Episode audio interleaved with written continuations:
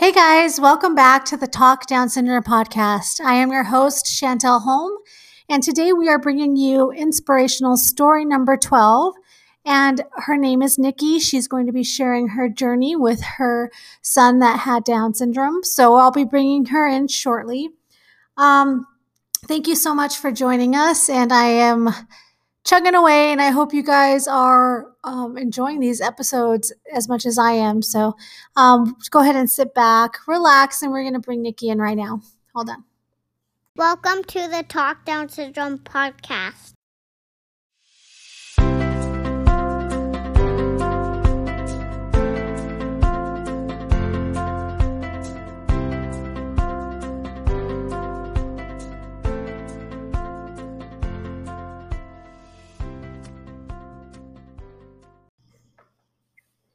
Hey guys, I have Nikki Brown on the phone who is joining us today for our 12th inspirational story. Welcome, Nikki. Thank you. I'm glad to be here. I'm glad you're here too. Um, Nikki, tell us a little bit about yourself.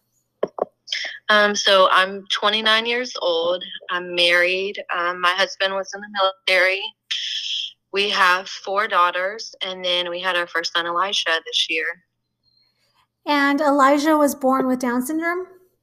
He was. We um so when I was 18 weeks old, we found out we were having a boy. Um, and then my doctor, he kept hounding me about getting tested for Down syndrome, and uh, I kept like avoiding it. I was like, you know, my other kids don't have it. I don't need to get the test done. I'm mm-hmm. okay. Mm-hmm. And so he just would not let it be. So I finally agreed, like, if you just leave me alone about it, I'll let you test me for it. Like, my kid's fine. He's yeah. fine. And then um, the test came back maybe like three days after we found out he was a boy. Um, and that was just the NIPT, I believe. Mm-hmm. So that one said it was a 1 in 17 chance of Down syndrome. Um, and then, like, you know, me and my husband, like, we didn't know anything about Down syndrome. I don't think I've ever even met someone that had Down syndrome mm-hmm. at that point. So we were just really lost. Like, we didn't know, you know, what this meant for our future, what this meant for him um, so we were just so confused and lost. And then, um, so my husband, his other daughter, she had open heart surgery when she was six months old. Mm-hmm. So because of that, my doctor wanted to schedule us to have an echo of his heart done and get the full anatomy scan. Mm-hmm. Um, so we actually before that, a couple days before that, we had got um, another test, the blood test to confirm that he had Down syndrome. Mm-hmm. Um, and I neglected to get the, um, I forget what it's called, but it's where they go in and take the fluid out. Oh, amniocentesis?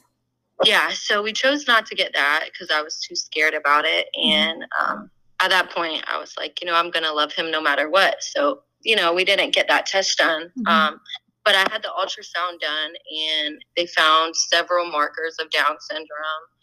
He had an absent nasal bone, um, fluid on his kidneys. He had what's called a bright bowel, which mm-hmm. is like another marker. Um, and then that's when they told us that he wasn't growing at all. Um, and he was like eight weeks behind. Mm-hmm. Yeah. So that day was, you know, hard enough. And then a few days after that is when we had the echo done and you know we i didn't really understand what it meant for us that he wasn't growing you know. Yeah. so we were still trying to process that and did the doctors uh, like tell you like that that was maybe like not normal but is, did they kind of like make you feel at ease like oh he's not growing but you know he'll well, catch up. did. yeah. Yeah because they said a lot of kids with down syndrome that's another marker is they have shorter femurs. Yeah. And so with him being behind they told us that could be a part of that yeah. Uh, and the measurements were everywhere. Like his leg and his arm were complete, like 18 weeks. One was 16 weeks. It was just so confusing. Hmm. Um, and the doctor um, that we had, he just immediately wanted us to get an abortion, even before we had the um, echo done of his heart, because oh, he was wow. like, yeah, like he pressed us really hard and he was like, you know, I'm so sorry, but you know, I think you'll be better off just getting an abortion oh and not gosh. going through this. How because I did say have, that as a doctor. He did, um, yeah. um, because I did have severe um, high blood pressure, yeah. and he felt like the pregnancy was going to cause me to have um, can't think of the name. So many women get it. I'm having a brain fart Um, right now. Um, preeclampsia. Oh yeah, So preeclampsia. He thought I was developing that. Um, so anyway, we decided not to because I don't believe in abortions. Anyway, um, so we went in for our echo, and the tech, she was there forever, and she looked so confused, and me and my husband were getting confused, and she was like, "I need to have the doctors come in and do this. I can't do your ultrasound." So Wow. like we got really scared, and like I just felt like something was really wrong. And then they had three doctors come in, and one doctor did the ultrasound, and the other two watched, and they kept going over his heart over and over and over again. Hmm. And, And, of then, course, they're using all this medical terminology that you're probably like, "What? What does this mean?" yeah, we didn't know what was going on, but I knew we were scared. Like we knew something was really wrong, Yeah. and they were like, "Well, we need to step out and talk to each other, and we'll be back in with you." And they didn't tell us anything. So, Yeah. and they kept going over his heart rhythm over and over and over. So we were really confused. Um, but they came back in, they set us down, and they told us that he was in the final stages of heart failure Oh. they asked us if we wanted to go to labor and delivery and be induced. Um, and that would give us the option of holding him till he passed, or we could just go home and wait it out until I don't feel him move anymore, and then go to the hospital, and then they would induce me. Yeah. So wait, at what what how many weeks or months was this at in your pregnancy? I was 22 weeks. at, at that weeks. point. Okay. Yeah. So what did And you they- guys end up doing? Well, and they also told us um, that because he was so little, there was no intervention they could do to save him Mhm. because the three holes he had in his heart was causing the blood to flow in the opposite chambers. Um, And he had severe fluid on his lungs and his spine and his brain because of the heart failure. oh, And they also told us that he had horseshoe kidneys. Um, what is but that? I, it's like where your kidneys can join, they don't separate. Oh, Um, but we weird. later found out that he didn't have that. Oh, okay. Huh. Um, so so we just went home and we prayed and we cried all day long Yeah. and I was scared and afraid and I didn't know what to do to be honest. And Mm-hmm. um, the next day came and I was still feeling him move. So we were just like shocked. And the very next day, I went and got my maternity pictures done on the beach because that was something I really wanted Yeah. so we were just prepared to lose him and at that at that point we were planning for a funeral we were calling funeral Oh. home Oh my I god, mean, that's so hard. we didn't we didn't really have any hope that elijah would even be here. I mean yeah. because the way they told us and the way we felt i mean i just didn't see how he could possibly survive. Mhm. so then i had went to my next appointment a few days later for a follow-up with my doctor. And um, he was still moving good heartbeat. And my doctor was like i don't even know how you're in here. Like i don't even know how his heartbeat is this good so at that point he sent me over to maternal fetal medicine he didn't want to um, provide care anymore um, at this point because you know he felt like it would be better for the baby if i seen the high risk doctor so i started seeing them twice a week um, and then i was getting like weekly dopplers done and then um, I didn't really feel Elijah move a lot because he was so little. So I went to labor and delivery. It seemed like every other day. yeah. Um, so yeah, the weeks kept coming, and it was just a miracle. We didn't even know, like, we couldn't even explain it. You know, the doctor couldn't explain it.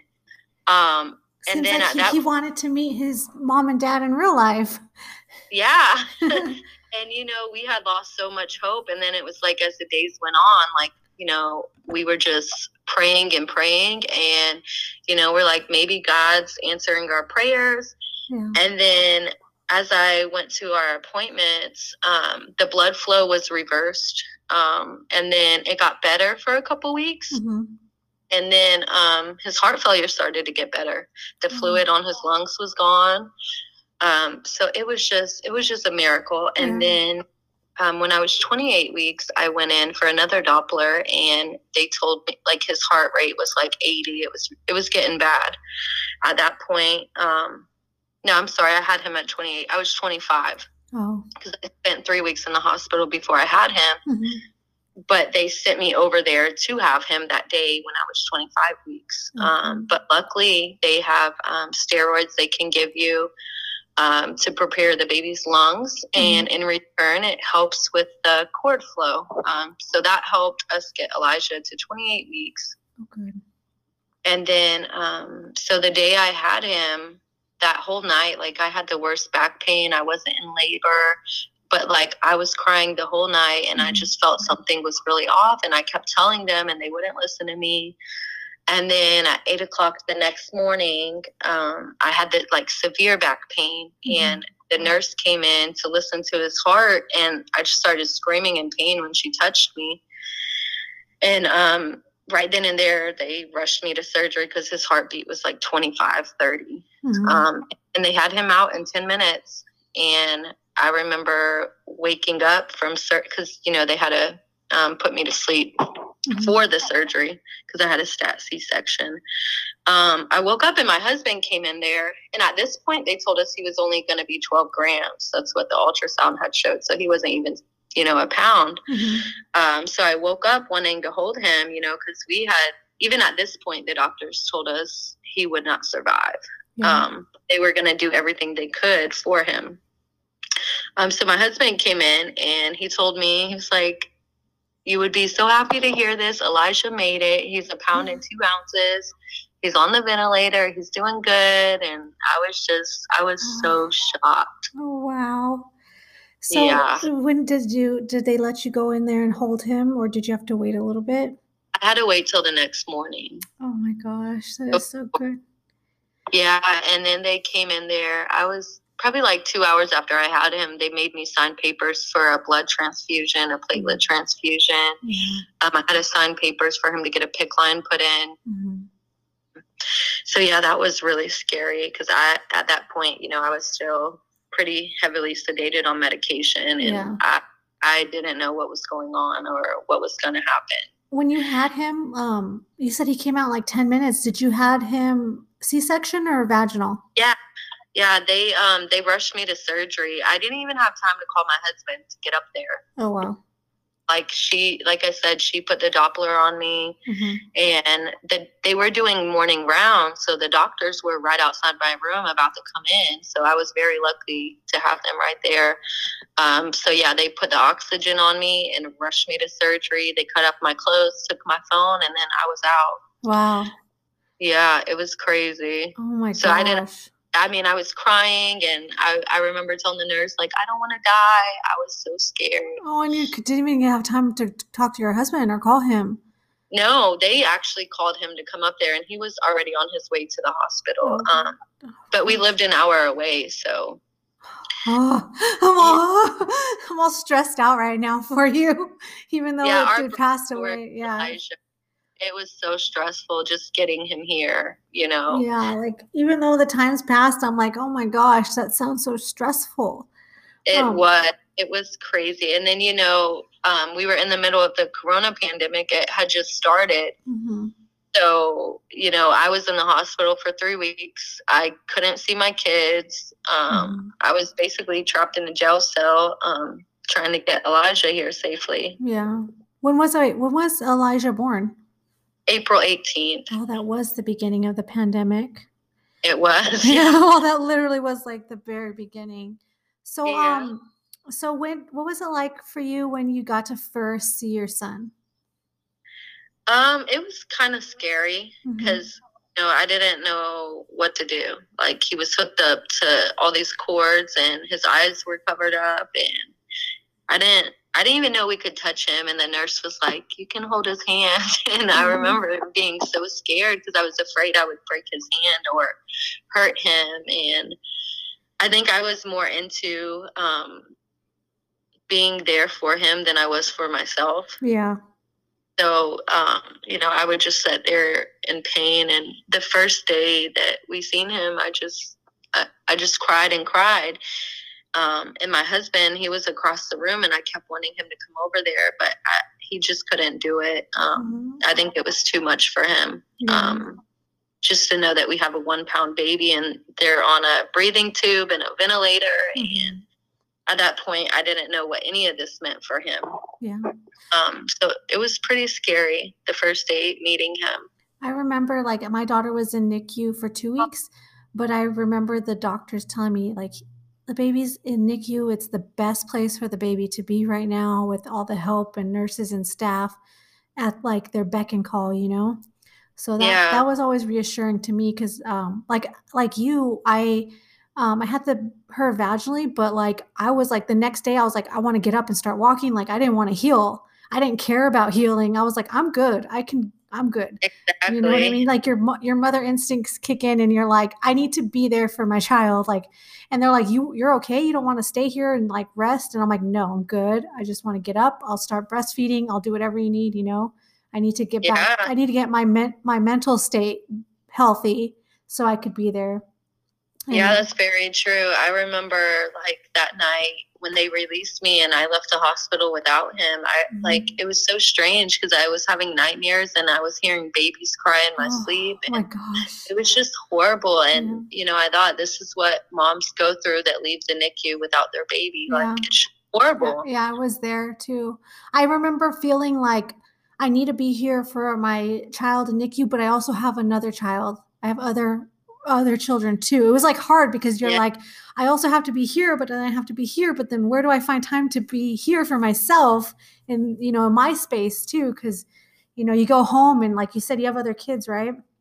Yeah, I have four girls, and we moved to Virginia last summer from Missouri. So we have absolutely no support, no Oh, help. Yeah. And so It was like a challenge. It's a big challenge. I, I definitely know how you feel leaving the hospital, like not knowing what's going to happen and having your child in the hands of other people. I mean, although the staff is excellent, it's still like, you know, I remember because did you go back and visit him daily?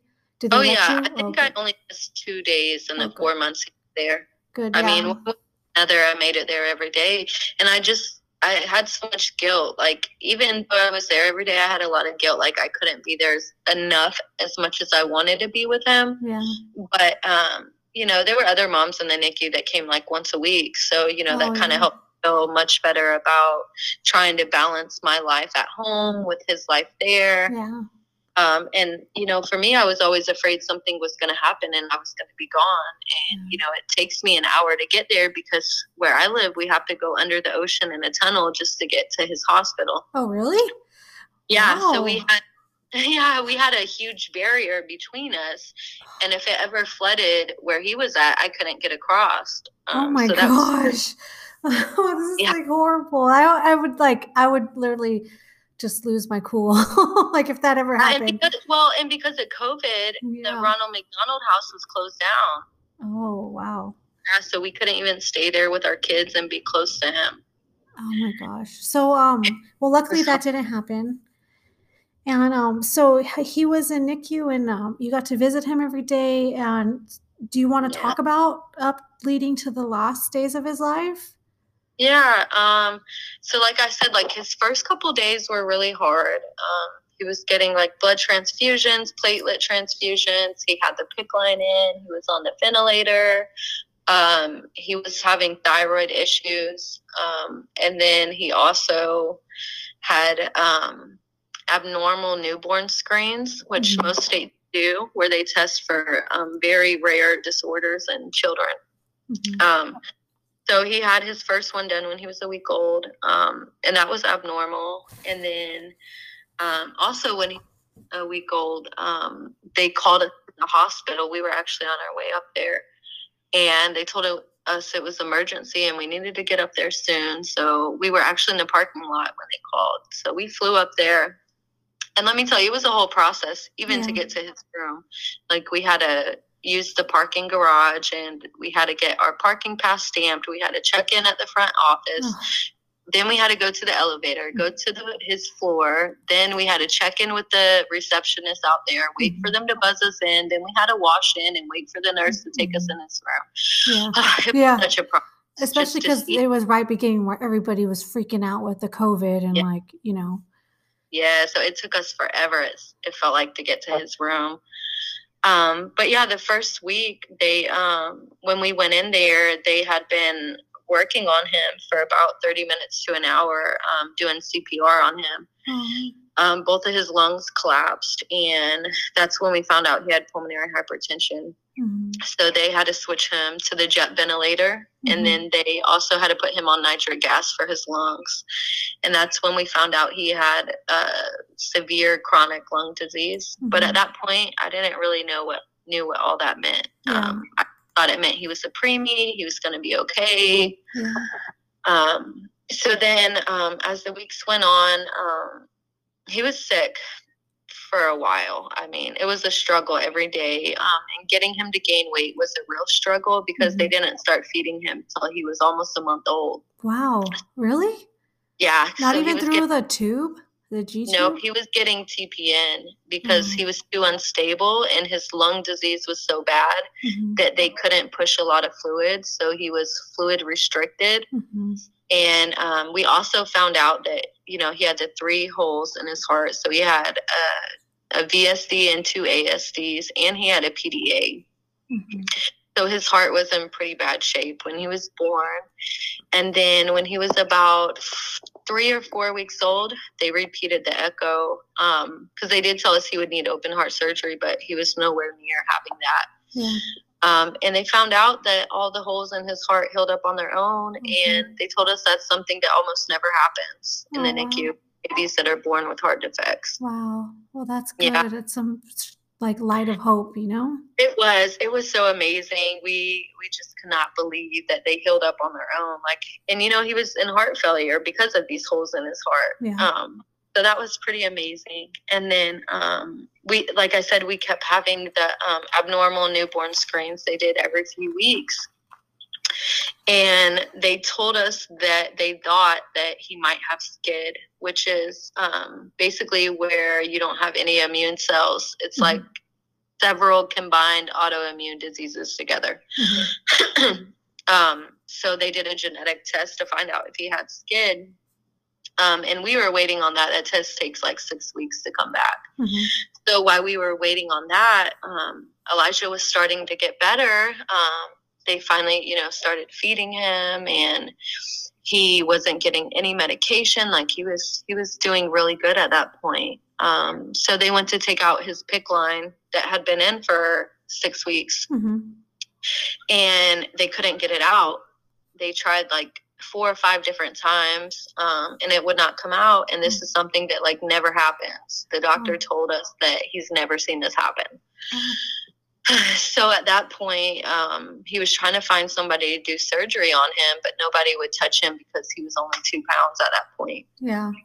um, so the very next day, um, I came up to the hospital and his primary nurse was there. And, you know, me and her, she spent so much time with him and she Yeah. loved Elijah so much. Yeah. She was such a blessing for us. But, you know, me and her looked at him and we were like, something's off. Like, he doesn't look right. Mhm. He, he's real lethargic. We just knew something was really wrong. So she had had the doctor ordered like a stat um, panel to t- test for infection and all that. Mhm. And we found out that he had E. coli Oh my and he was gosh. Um, so that very, I believe it was the next day. Yeah, I think it was the very next morning. He had a spinal tap done to see if he had meningitis, um, and it came back that he did have meningitis. Um, so he was severely ill, and the doctor actually told us that um, with E. coli gram negative meningitis, is which is what Elijah had. Mhm. Um, it's the most severe kind you can get, and 95% of babies don't survive that get it. Mm. Um, so he was sick with that for almost a month, maybe five weeks. It took him a long time to get better. Is Um, um, did he get the E. coli from the PICC line? Like maybe it got infected, or how? How? Did, well, I- that's what they thought, but um, from what the doctors told us, and um, I don't want to go too much into it, Yeah. but they believe it was from um, nurses not properly wearing gloves and not wearing gloves at all. And that happened quite a bit. And I had several discussions with the team about their staff wearing gloves. So I had to put signs in his room um, for everyone to wear gloves. oh So I'm not sure if that's where it came Yeah. from. I mean, Um, how can you even prove that? You know, besides Yeah. just that's. I mean, It's that, hard to say. yeah. But um, the biggest factor for Elijah was the fact that um, he we later found out he didn't have SCID. He they thought he had what was called X-linked agammaglobulinemia, Mhm. which is where you don't have B immune cells to fight off bacteria. Mhm. Um, then we found out he didn't have that, that he just does not have the immune cells Mhm. related to his trisomy 21.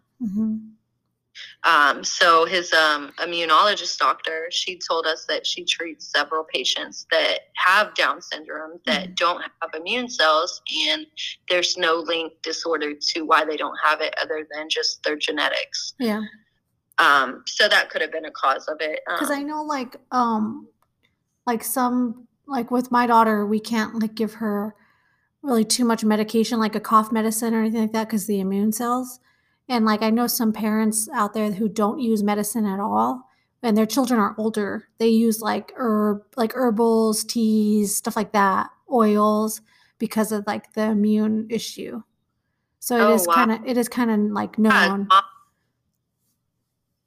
yeah, yeah, and he he had a um, because of that he had to get IVIG treatments monthly. Mhm. um, and each time he got a treatment, it was horrible. I mean, um, almost like two or three days after each treatment, he would need to be transfused. They made him really sick, and yeah. we couldn't figure out why. Um, but yeah, after the meningitis is when he got diagnosed with just not having the B immune cells that he needed. yeah Um, and he, he got off the nitric and his pulmonary hypertension went away for a while. Um, so after the meningitis, he did good for, we had like a really good month. Um, when he was 69 days old, he got extubated. So he Mhm. got his tube out and the very next day we took him off the ventilator. Um, and he was on high flow and he did so good. I mean, he was starting to gain weight. He Mhm. was getting milk. He was doing so well. And that lasted for about four weeks and then out of nowhere he just um, his need for oxygen just kept getting higher and higher and then he had got another infection and then they had him on antibiotics for like three days and then a doctor a different doctor came in and felt like that he didn't have an infection and that the test wasn't accurate Mhm. so they actually stopped treatment um, and they started him back on the DART protocol for steroids. And he did good for about six days.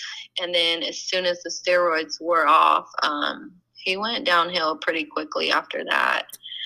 And they retested him, and we found out he still had the infection. Mhm. So um, at that point, he got moved back down to the critical NICU because he was on like a step down NICU because he was doing really well. yeah Um, so they moved him back down there, and then um, they had to reintubate him. So they had to put him back on the ventilator. Um, and that was August 5th. They put him back on the ventilator, and um, it just, his pulmonary hypertension came back. And um, at this point, it was causing his heart to fail. Mhm. So they had to put him on heart failure medication Mhm. and he was back on everything. I mean, we were just reliving the same nightmare that Mhm. he had beat. That was the day they called us in and told us he was going to pass away. So we were able to get our kids up there to meet him. Because of the pandemic, they never got to meet Elijah. Oh, yeah, they wouldn't allow kids in ours either. Nope. So they never got to meet him until that day. Um, and we had an amazing day that day with Elijah. Um, and he was kind of active, not really like he would like squeeze their hand or open one eye. Yeah. Um, so I'm really glad that they had that interaction with him. Mhm. Um, and we really thought that day he was going to pass away. Um, and the doctor, they set us down in the room and they told us, you know, how severe his lung disease was. Mhm. They started him on sildenafil, um, and that actually made him worse. Um, so we were at a point where they tried everything and there was nothing else they could do. And at this point, like he he was like in the 60s and 70s on his oxygen, Mhm. and before they could bag him, I'm not sure if you know what that means, but Uh-uh. it's where them off the ventilator and give them manual breaths with a little handheld machine. Oh yeah, okay. I could picture what it is. Yeah, so they were bagging him like I don't know three or four times a day, and before when they bagged him, he would come back up to 100%. But we were at the point like where bagging him was no longer working and he would just suffer for hours, mm-hmm. you know, adding yeah. low, trying to get back up high. Mm-hmm. And then mm-hmm. his lungs were collapsing the left one, then the right one, then both of them. So we were just at a point where there was nothing else we could do. Was and, this uh, the same day on August 19th? Um, he passed away on August 25th. Okay. Um, so yeah, the doctors they told us um, the only other thing they could do for him was put him on a paralytic mm-hmm. to help because oh Elijah was so feisty. He fought everything, mm-hmm. like everything they did, he fought. Um, and they had him heavily sedated, and he still fought through that. Oh, he have he seems like that he's been through those four months in a roller coaster of good health and then going down to bad and then good again, you know? He does. And, you know, we got so hopeful and I got so wrapped up in my faith that, like, this was so far in the back of my mind. Like, I knew that he was coming home. Yeah. Like, I knew that we would get through this. Like, he's been through this and he went through that and he made it every time the doctors told us no, God told us yes. And I just knew that he would beat this. But, um, he had an emergency surgery um, on the 17th to put in a central line um, mm-hmm. because he was too unstable. They couldn't even touch him without him dropping his oxygen. Yeah. So they did like a bedside surgery and put in a central line. And then, um, you know, like I said, on the 19th, we chose to start him on the paralytic. And usually, when you're on a paralytic, you can't move, but mm-hmm. Elijah was still moving and still fighting us. Mm-hmm. So they gave him like a second dose of it. Um, and then finally that calmed him down. And I guess we were all hoping that with the paralytic that his lungs would heal and grow new tissue mm-hmm. and it would just help him not fight the ventilator. Mm-hmm. Um, but it didn't help.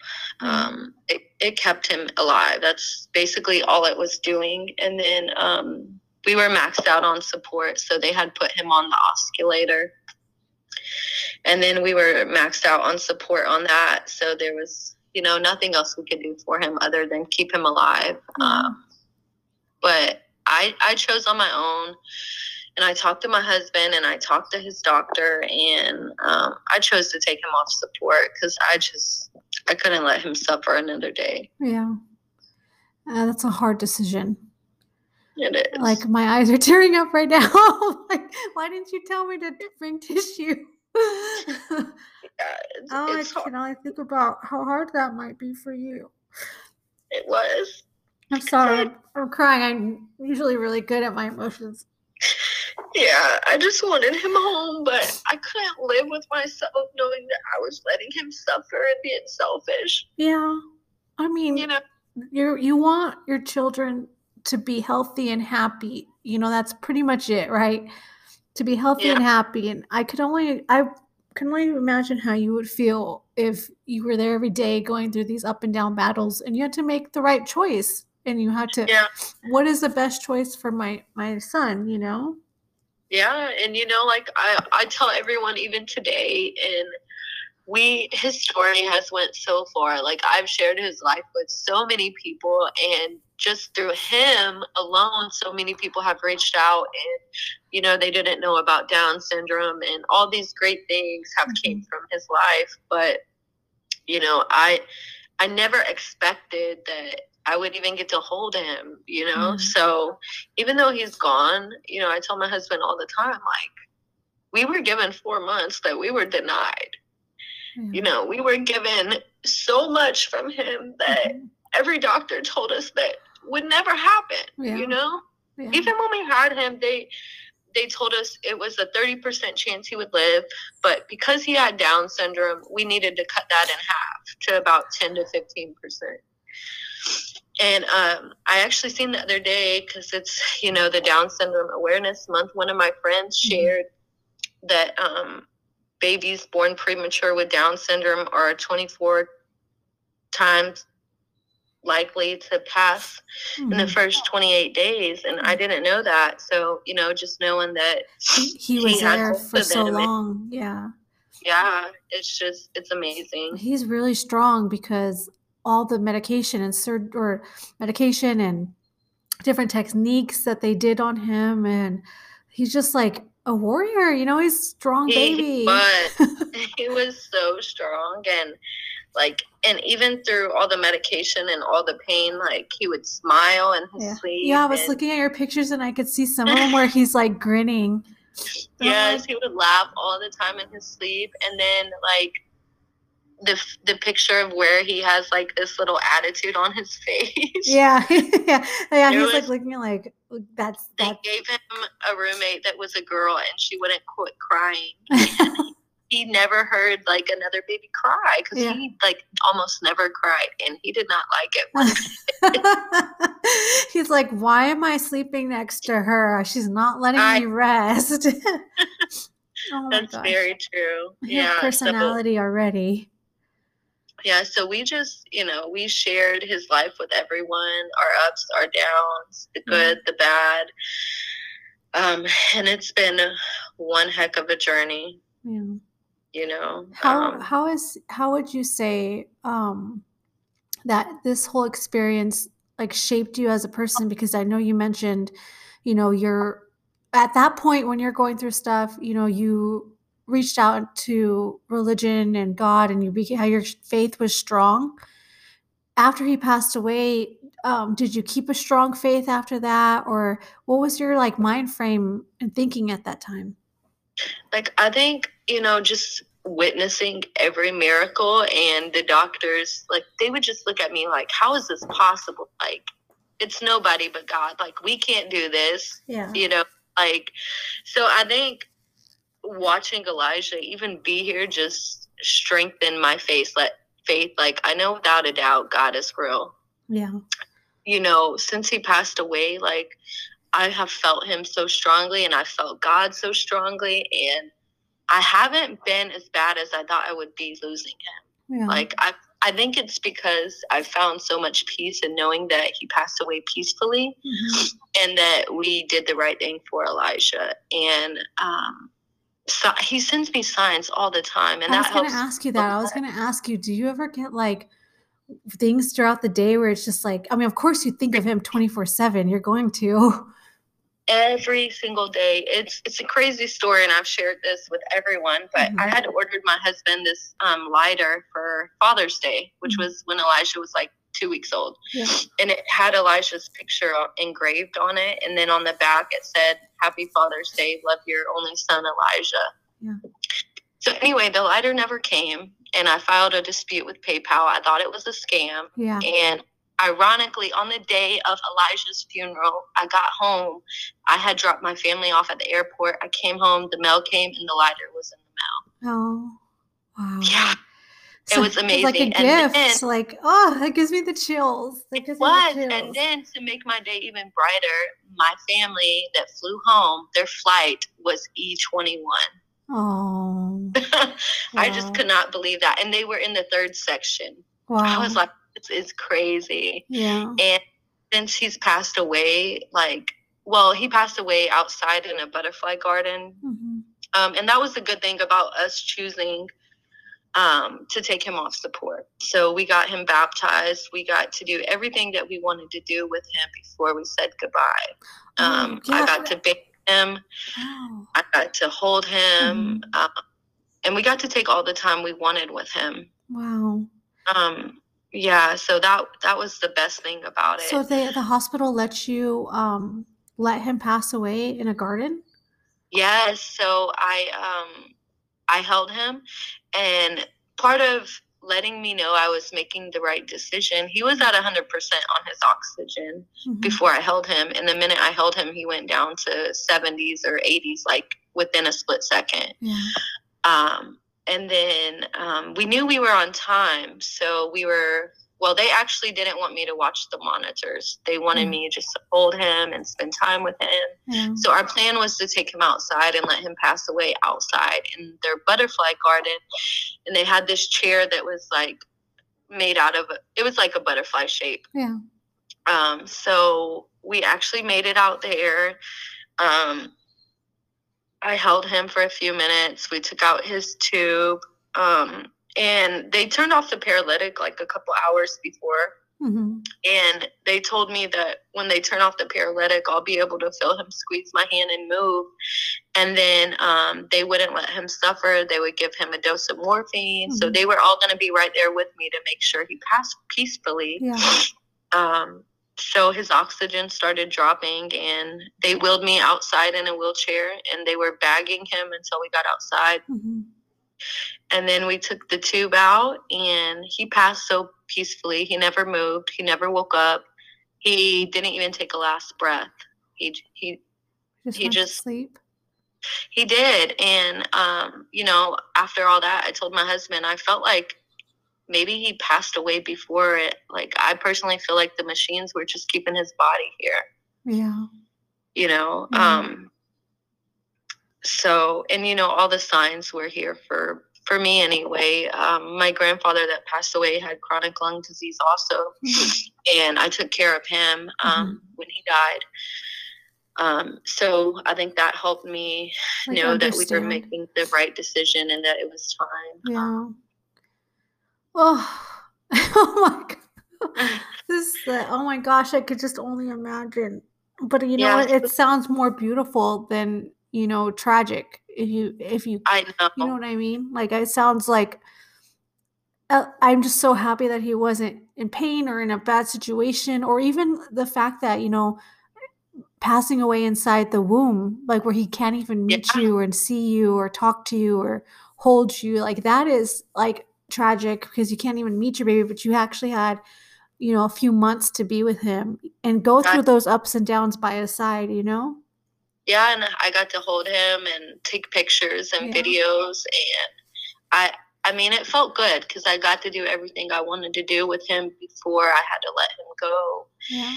And you know they they gave me all the time I wanted with him, and since he's passed away, I literally have seen nothing but yellow and blue butterflies every single morning. When I go outside and I sit on my porch and mm-hmm. I think of Elijah, I'm swarmed with butterflies really? every single every single day. Oh my gosh, that's he's saying hello to you. No, ah. so I said like I think that's helped me get through these last two months um, quite a bit. Yeah. Yeah. You know, like like you were asking, as far as like him having Down syndrome, like mm-hmm. it changed my whole perspective on children being sick. Like it's mm-hmm. not it's something you hear, but not something you see. Yeah. You know and just to know that there's millions of other parents that are going through this um, you know it's just it's heartbreaking and i kind of wish there was more um, support for everyone i feel like that a lot of there are a lot of like families that go through this and a lot of the support is since it's like right after birth they go through the ups and downs on the hospital nicu and then even when they the baby comes home there's constant therapy sessions, constant doctor visits, and you got to be careful that right. yeah, I mean the the support is mostly within the community like other moms and you know we I know when I have questions about my daughter's health the first thing i do is go on facebook and ask the group if you know is this normal has anybody been through this or any my any like local associations that I talk to, like, do you guys know anything about this? Because it's like that is where we're you get the most realist answers, you know. Right. Yeah. But, um, I there are there are, I hate I hate like to say that there are moms that have been through things like like you have that have lost their child at a young age, but it happens so often that we know it. And I think it's because it's like you know we don't share these stories as much because they're they're sad stories but you know they do have a uh, like hopeful like you said you still see butterflies and you feel good and you're closer to god. Like there is that silver lining there but it's just like so sad and to even like recognize but you have to recognize that because that's how you get through obstacles you know right and you know like um and i didn't go too much into when he had meningitis but um, I remember one night when he did have meningitis. He was so sick. I mean, his whole mm-hmm. body was like bruising. Mm-hmm. He was full of fluid. He he was just awful. And that was the night the doctor stayed in there with us the whole night, which I've never seen a doctor do. Wow.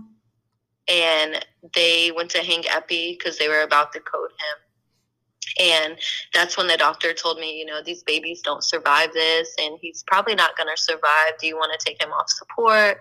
I was like, no, I want to pray. Um, you know, I think he can, he's made it this far. Surely mm-hmm. he can make it through this. And, mm-hmm. you know, we were just on our knees praying. I was crying and I, I made a video telling Elijah goodbye and praying and asking him to fight.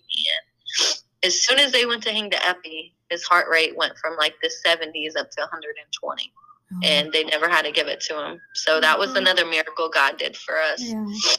yeah so you know he definitely elijah definitely helped me grow stronger in my faith and mm. because of him i have a whole new outlook on life well, I yeah. um so I know so you are still involved in the Down syndrome community, although your son has passed away, because you know you're doing this podcast with me.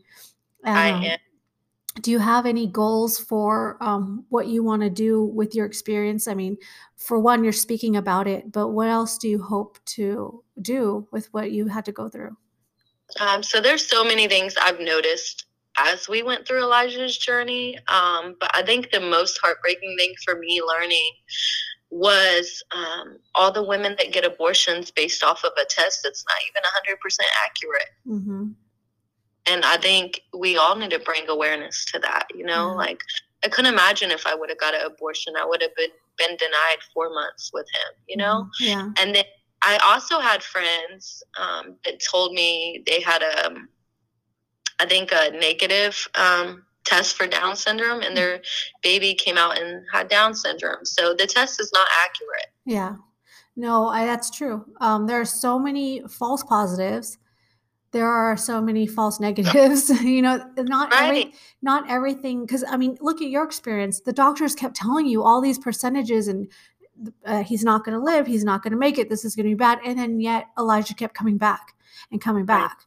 You know, it's like you can't always rely it, it, we rely so heavily on doctors which is it's like i mean we we need them. They they are smart. They are experienced but at the end of the day they are not the final answer. It's not always going to be 100% you're not guaranteed that. Every single time a doctor says something doesn't mean that's that's what it is.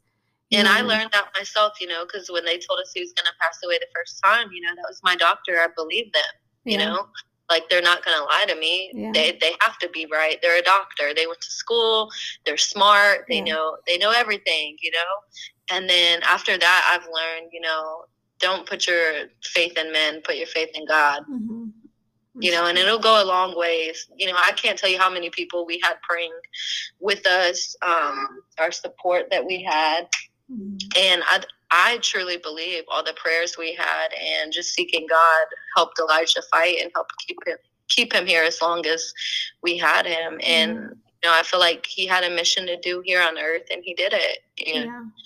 It was his time to go back. And you know, we had him for a short time, but God, he changed our life more than I could ever tell anyone. That's so beautiful. And how's your husband and your, the rest of the family doing? Like your kids? Um, my kids are they're doing okay. I have a five year old and she cries all the time for him. Hmm. I have a five year old too.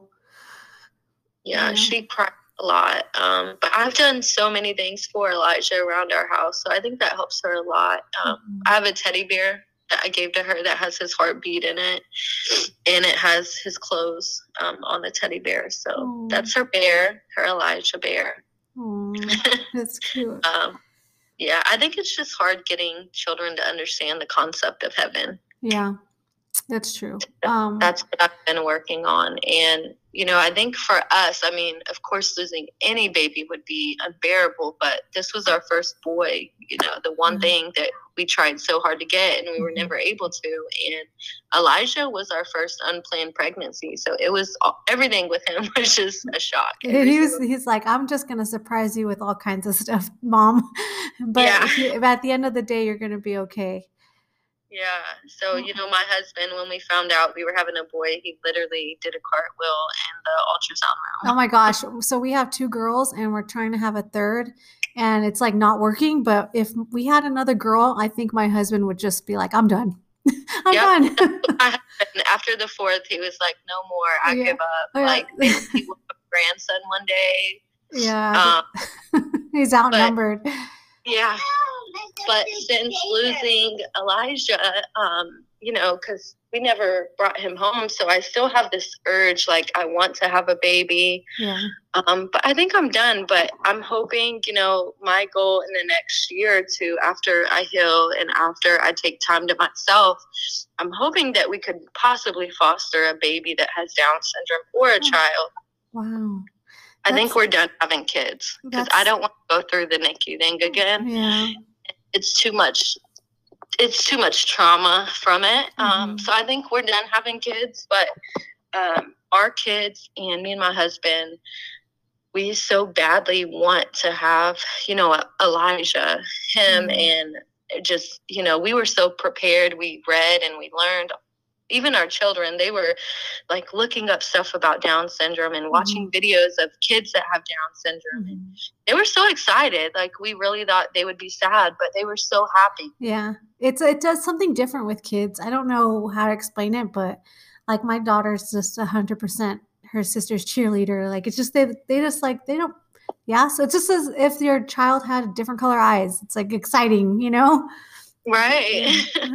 yeah so they were they were so happy about that um, so we've been talking about hopefully fostering a kid that has down syndrome because um, mm-hmm. it's just too much to adopt it's like 15 to 20 grand and yeah. you know i mean there's kids out here um, that need a foster home so i'm hoping it's very interesting that you're that you want to adopt a, a child with down syndrome because you you have the option not to have a Down syndrome diagnosis, but you want to, and that's important. That that says a lot, you know.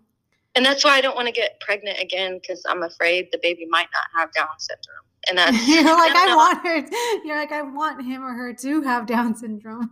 Yeah, I'm just I'm so invested in it, and I've yeah. gotten so close with all the women in my group, and mm-hmm. I just I feel like I was part of this sisterhood that was so strong, mm-hmm. and now it's just like nothing, you know? So I just, I have so much to give.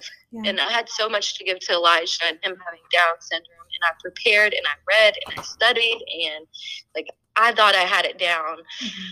Um, so hopefully, you know, in the future, we can give our love to a kid that needs it.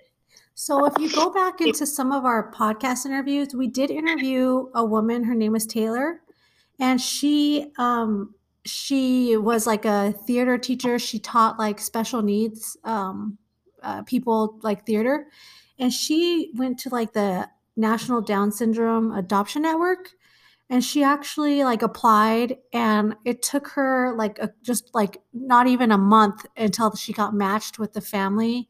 And she took, she could go back and try to find her story. It's like one of the very first episodes, but she talks about her experience about adopting a child with Down syndrome, like a baby, a newborn baby. I think he was only a few weeks old, and um, she said that that you know just she she just goes into depth about it, which might be a little bit interesting to you about, and she even talks about the process on what she had to do, like how you can filter out certain things, um, like you know if you want medical issues or not, you know things like that. Um, I know when I went to look at the website, I like Googled it. Um, I saw the price range was like fifteen thousand to twenty thousand. Yeah. But I I don't know. I think you can actually like get, get help with paying for that, or I don't know the financial logistics of it. But it's if you ever did want to check it out, you could listen to her story and maybe jot down a few things that might help you because you know she did it and it, it's an it's a really amazing journey, you know, and you are helping yeah. a child. Yeah, when I get ready, I'll definitely look into that. Yeah. Um, and there's so many kids out here, you know, that don't get adopted just because they have Down syndrome. Oh yeah. So that's really why I wanted to foster. Yeah. And, you know, fostered, we could have probably more than one at a mm-hmm. time. You yeah. know. Yeah, my my aunt was a foster parent, and we I grew up with a bunch of kids that came in and out. Um, that she helped them and stuff in our house so amazing. One of Elijah's nurses, when I was pregnant and in the hospital with him, she told me that her husband's dad, so her father in law, adopted nine children from Ukraine that had Down syndrome. What? Oh my mm-hmm. gosh. Wow. He was, actually she told me he was a lawyer for child abuse and child neglect cases Mhm. and so um, he kept getting these cases over there and he just kept adopting them Oh my gosh, that would be like Yeah. a dream. I mean, I would do the same Yeah. thing. yeah and i don't know what it is and me and my other friends have talked about this but for whatever reason ukraine has a lot of children that have down syndrome and i guess over there they don't keep them or they don't want them or it's Really? shameful i'm not for sure Oh, on I've never heard of that. I know there are definitely different countries. I talked to um, a woman in Nigeria who were very the same thing. They thought that the child with Down syndrome was like witchcraft, and they would Nope. like literally keep their if they had the child, they would keep them hidden from the community, or they would kill them. And so, Oh, yeah, goodness. Yeah, because you know they were like super spiritual, so they would try all these healing practices, thinking that like if they did these chants and these rituals, that the child would magically like not have Down syndrome. So that's so crazy yeah, it's, if you want, she's uh she's on the podcast too. Like if you wanted to check it out, but um yeah, it's just, just shocking. It is so shocking to hear some of these stories. And it's just like, you know, I'm glad that you're taking that step to want to help a child that's not a biological child, you know? Uh, and you know like i was saying earlier like you know even the doctor wanting us to have an abortion it's like why are doctors even recommending stuff like this Yeah. if it's not affecting the mother you know it's my son i love him i'm not that wouldn't even come into mind you know Yeah. just because as a medical issue and i think it's really unfair um, to the babies that do have down syndrome and get aborted because their parents want a perfectly healthy baby Yeah. like It's just That's so- selfish. I mean, it's very selfish. Um Yeah. and but I mean, I don't want to like like give any kind of um like reason for it besides just saying like people just don't they're not educated. They don't know. I because I know that at one point I wasn't educated. I didn't know anything about Down syndrome, too. you know. So it's just you just got to start educating people like, "Hey, people with Down syndrome are amazing and they have these beautiful lives and they're capable of everything. You got to be the one to help them, you know, not just give up on them. You got to be the one to, you know, teach them to read and teach them to walk and you know, they they are capable of it. It's you as a parent or a teacher or a caregiver or whoever to make that initial step to want to help them, you know? Cuz I mean, Yeah, a child's only going to grow up to what you're limiting them to if there are no limits, they're of course going to advance. But if you're limiting your child to, you know, a certain thing or you're not putting in the effort, of course they're going to be limited. And that's with any child. right So, Yeah, I've seen videos of teenagers and grown adults that have Down syndrome, and I don't see them any different than my kids that I have at home. You know, yeah. they're plenty capable of doing everything that a typical child can do. They just need, you know, a little extra time, you know, Mhm. and that's okay. You know, I might not have a baby that walks when he's supposed to, like the books say, you Mhm. know, but he's eventually going to walk, you Yeah. know, and if I always felt like if we worked with him and we did all the therapy and everything they wanted us to do, he would succeed, Yeah. you Yeah. know. I mean, he, yeah, the behavioral and the therapy, yeah. But, Yeah. you know, Elijah T was here for a good chunk of time for his life and he he made his presence known, you know, and He he still did. seems like he does. Yeah, and the NICU, like everyone was so close with him. They actually, um, the hospital he was at, CHKD, um, they donated a burial plot for him. Oh, Yeah, so we had That's that donated good. to us, which was amazing. that's nice of them. Yeah. Oh, I'm so like, oh, you've changed my morning. I feel so like, I don't feel sad. I just feel like, oh my gosh, that is such a good story. And he, it, It I mean, I, it's not like a good story that he passed away, but it's a good story to share with people. And it, like, I wish he was here for you, but I also am happy to see that you are making the most out of what was given to you guys, you know? And Uh, you- we are. We're trying to keep, you know, I'm trying as hard as I can to keep his memory alive. I have like a big decal on my car of him that says my T21 warrior in loving memory of Elijah.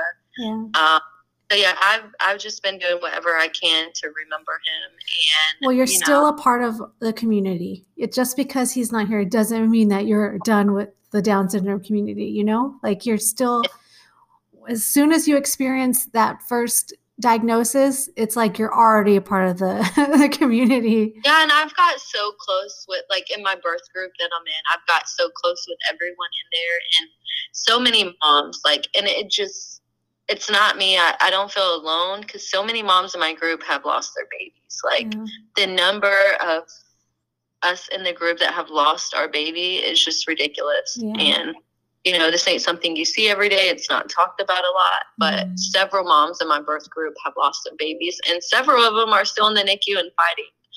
Wow. You know, and then several of them are doing just fine you Mhm. know so we've all gotten really close and you know we've all shared sadness and we've shared happiness and we've shared all these things together um, and now i'm in the DSDN infant loss group and i actually on there i started doing my own zoom meetings once a month Oh, for all of good. Good. Oh my gosh, So- that's so good. Continue to keep doing that. You know, Yeah, it- it's so helpful for me and for the other moms and it helps me a lot to hear their stories you know and they're all so different and everyone's story is different but the same you know we all have this diagnosis but Yeah. Um, and i've learned so much from them too you know about down syndrome and all the health issues that come with it. And you know everyone like all my family when they heard we were having a baby with down syndrome they were like you're so lucky. You know they're so cute. They're so happy. They're so fun. But now like i look at it and that statement just hurts me because it's like they are cute. They are fun just like any other baby is. But you know They're gonna They trust me. My daughter is the cutest, funnest, but oh my gosh, does this girl have an attitude problem? And she Yeah. cries and she throws fits and she scratches Yeah. me. like, you know? not always fun you know and a lot of our kids that are born with down syndrome they have to fight Yeah. you know a lot of them have heart defects and all these other health issues Yeah. It's And not all rainbows, glitters, and and it's not. Yeah. like everyone thinks it is Yeah. Well, I'm so glad that you shared your story with us. I mean, you made me cry, and I was like, "Oh my God, here comes the tears! Here they come!" And I'm like, "Oh, it just touched Yeah, me so much." crying I know that. Some, from love yeah. I mean, I could just. I mean, I was looking at your pictures, and it just reminds me of my little one too. You know, and I, I hope that I can touch base with you again because in the future, you know, if you do decide to adopt, I want you back on the podcast so we could talk about now you're going to be an adoptive mom. You know, I want to I want to talk about how you're feeling and even if you don't, you decide not to, I still would like you to come back and just kind of like give us an update on what you're up to, what you're doing and how how the family is and all that. So definitely that keep in be- touch with me, you know, I'll, I'll save your number too. Yeah, and then um, you know, like we had talked about um my TikTok. So I made a Yeah. TikTok for Elijah. Okay.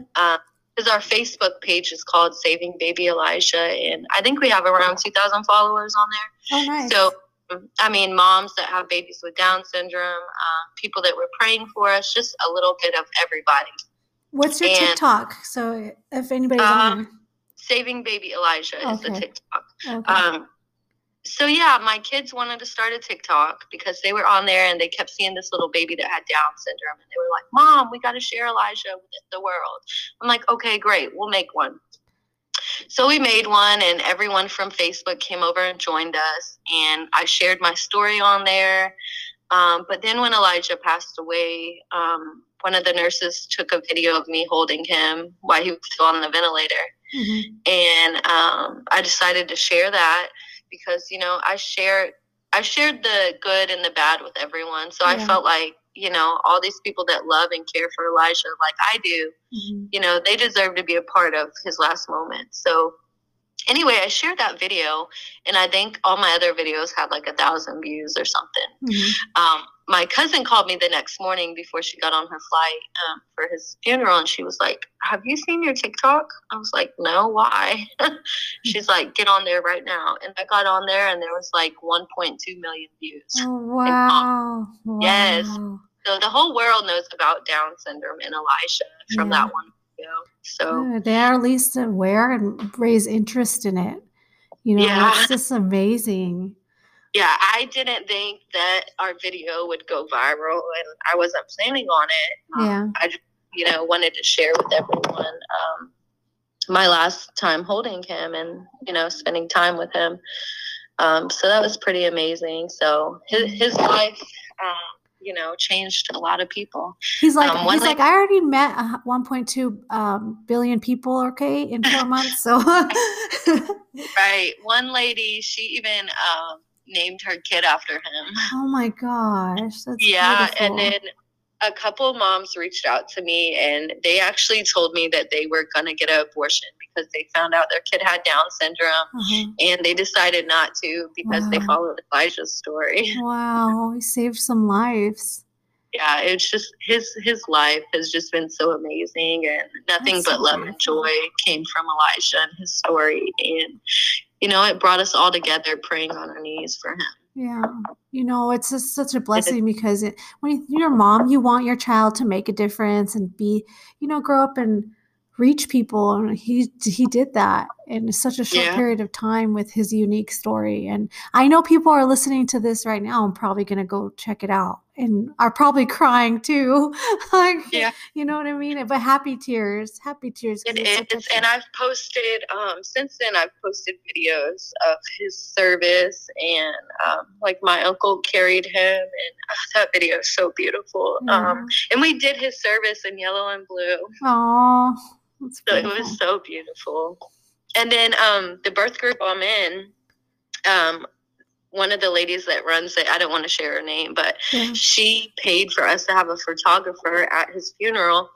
And the lady that she was going to pay to do it, um, she heard our story and she actually did it for free. Oh, good. That's so nice. Yeah. People coming together. amazing. We, I mean, we have been so blessed with everyone. So good. it's been amazing. Well, I'm so happy to hear that, Nikki. And you know, I just, I'm so happy that you got to talk to me this morning because you made my morning so much better. like, you know, I mean, not, not, I wasn't having a bad morning, but I mean, like, you just made me feel so much more like, like just stronger, like in, like you even in my faith, you know, like, wow, you know, this is another story that is just proving, you know, that there is a higher power and that the strength Amen. of the strength of even love is real, you know, and, I hope you see butterflies all the time, always, every day mm-hmm. until every you know. Time I see them, I think of Elijah. Yeah, I hope I hope know? they're around you all the time. So, I mean, they probably already are, but he did. I mean, you hear of miracles, but it's not often you see them. You and know, he's just so cute. I'm gonna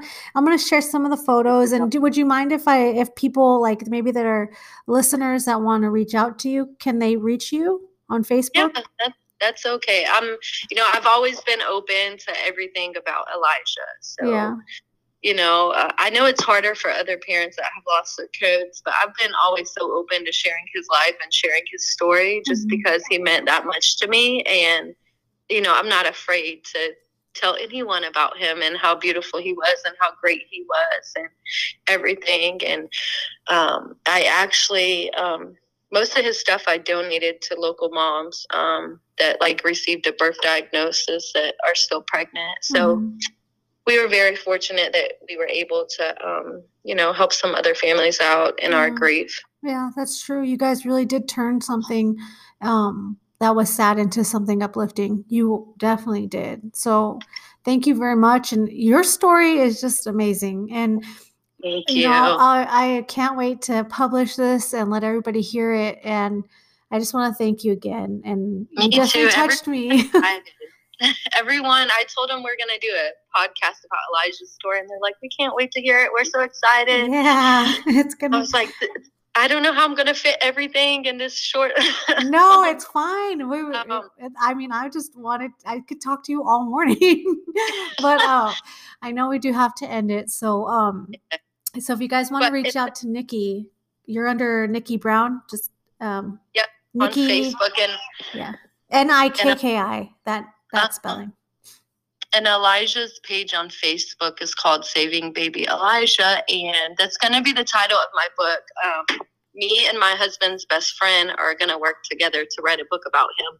Good. Um, he he's a college professor and he's into writing and stuff. So I'm nice. hoping in the next couple years we'll have that going. Um, yeah, that would be very helpful too for other women to have that kind of you know tangible yeah. something tangible they could read and That's right. Yeah, he's such a miracle. Um, but yeah, thanks again for talking with me and crying with me. I know. I've never cried with anybody before on podcasts. It, it was a oh, it wow. was a good it was a good feeling though because you know I could just I'm a mama too. I'm a mom and I've had a child through NICU, so it did bring back all those feelings and it also brought back awareness. And it's October, so we're celebrating this.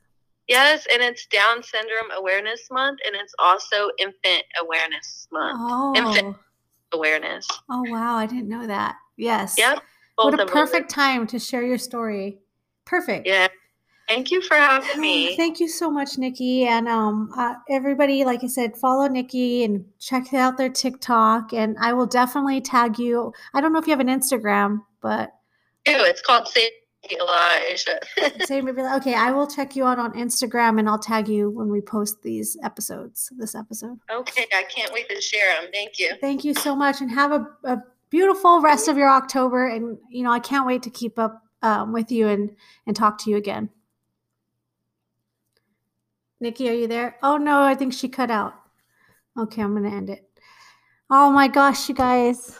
I feel so humble right now. Like I just that is the most beautiful story I've ever heard. And I, I can't wait to share these pictures with you guys so you can see um, how beautiful he is and how cute he is. And I want to share the smiling one too with his little beanie. So I want to post those soon. And thank you guys for spending this episode with us on the Talk Down Syndrome podcast. And until next time, I'll talk to you later. Bye.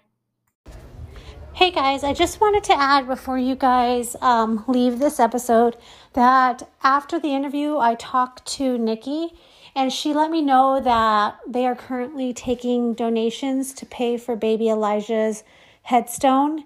And um, they wanted to let you guys know that if anybody's willing to donate, that there is a GoFundMe page created, which I'm going to post on uh, the Instagram so you guys can see that.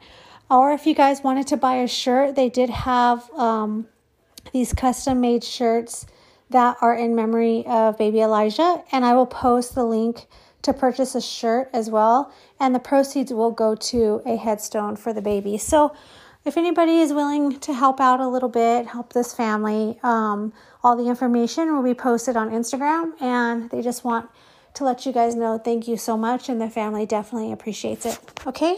Thank you guys. Have a good day, and we'll see you later. Thank you for listening to the Talk Down Syndrome podcast.